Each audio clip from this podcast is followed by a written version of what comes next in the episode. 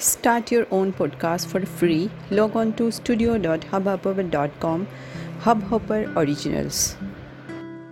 Hello friends કેમ છો બાળ મિત્રો મજામાં છો આજે આપણે એક ફરીવાર નવી વાર્તા કહેવાના છીએ, મૂર્ખનું માર્ગદર્શન. એટલે કે જે આપણું મૂર્ખ ફ્રેન્ડ હોય ફ્રેન્ડ્સ તો એવું ના હોય કે આપણે બુદ્ધિ જોઈને સિલેક્ટ કર્યા હોય કે એમનો કલર જોઈને સિલેક્ટ કર્યા હોય. ઘણીવાર કોઈ ફ્રેન્ડ બહુ બુદ્ધિશાળી હોય, ઘણીવાર કોઈ મૂર્ખ પણ હોય, તો એ મૂર્ખનું માર્ગદર્શન લેવાથી આપણા શું હાલ થાય છે? એની આ વાર્તા છે. તો ચાલો શરૂ કરીએ આજની વાર્તા, મૂર્ખનું માર્ગદર્શન. એક ગામમાં એક વણકર રહેતો હતો.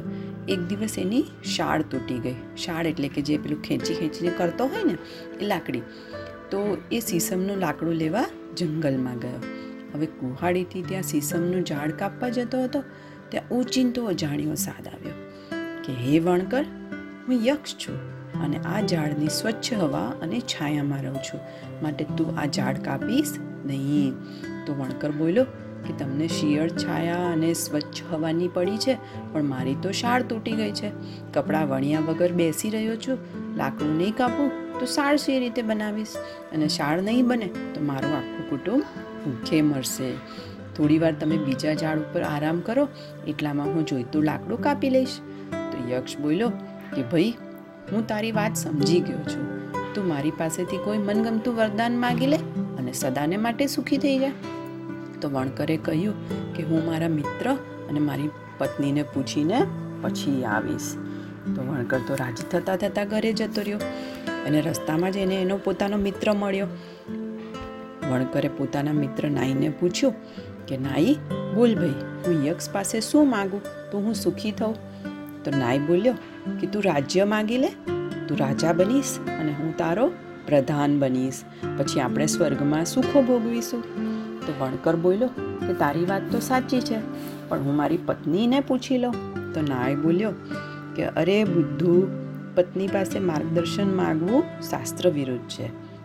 ઘણીવાર સ્ત્રીઓ પોતાની બુદ્ધિ વાપરતી હોતી નથી, એટલે ક્યારેક એ ઉતાવળમાં અવિચારી પગલું ભરી લે છે.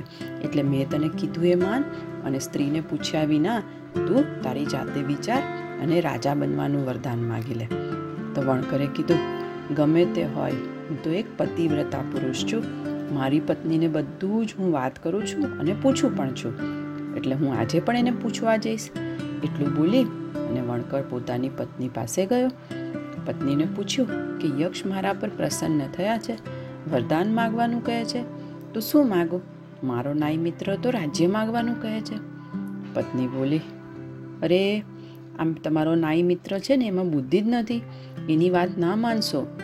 રાજ્ય મળવાથી આખો દિવસ સુખનો અને જીવ આપણો દુઃખમાં પડ્યા રહે.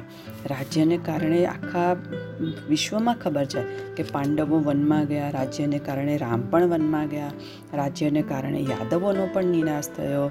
એટલે જો રાજ્ય ના હોય તો આવું દુઃખ પડતું નથી. એટલે રાજ્યનું તો નામ જ ના લેશો. તમે ખાલી એટલું કહો કે પ્રતિદિન એક થાન કાપડ વણો છો, એનાથી તમારો નિભાવ થાય છે. જો તમારી પાસે એકની બદલે બે, બેની બદલે ચાર, ચારની બદલે છ હાથ હોય અને એક વધારાનું માથું હોય, તો તમે કેટલું બમણું કામ કરશો? એકના બદલે ચાર કપડાં વણશો અને તમને એટલી બધી મહેનતના એટલા પૈસા આપશે.